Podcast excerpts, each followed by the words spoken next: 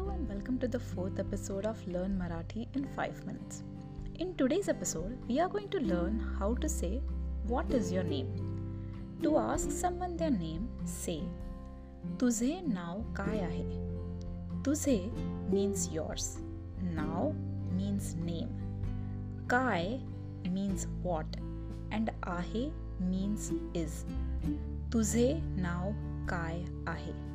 Let me repeat that once more. तुझे नाव काय आहे? To ask an elderly person their name you can say तुमचे नाव काय आहे? The sentence is similar to the previous one except the pronoun changes to the one which shows respect तुमचे. तुमचे नाव काय आहे? Let me repeat that once more तुमचे नाव काय आहे?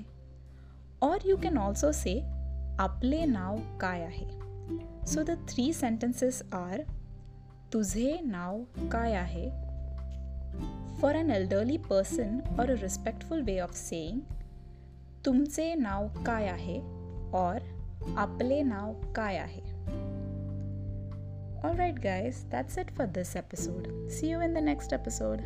Bye.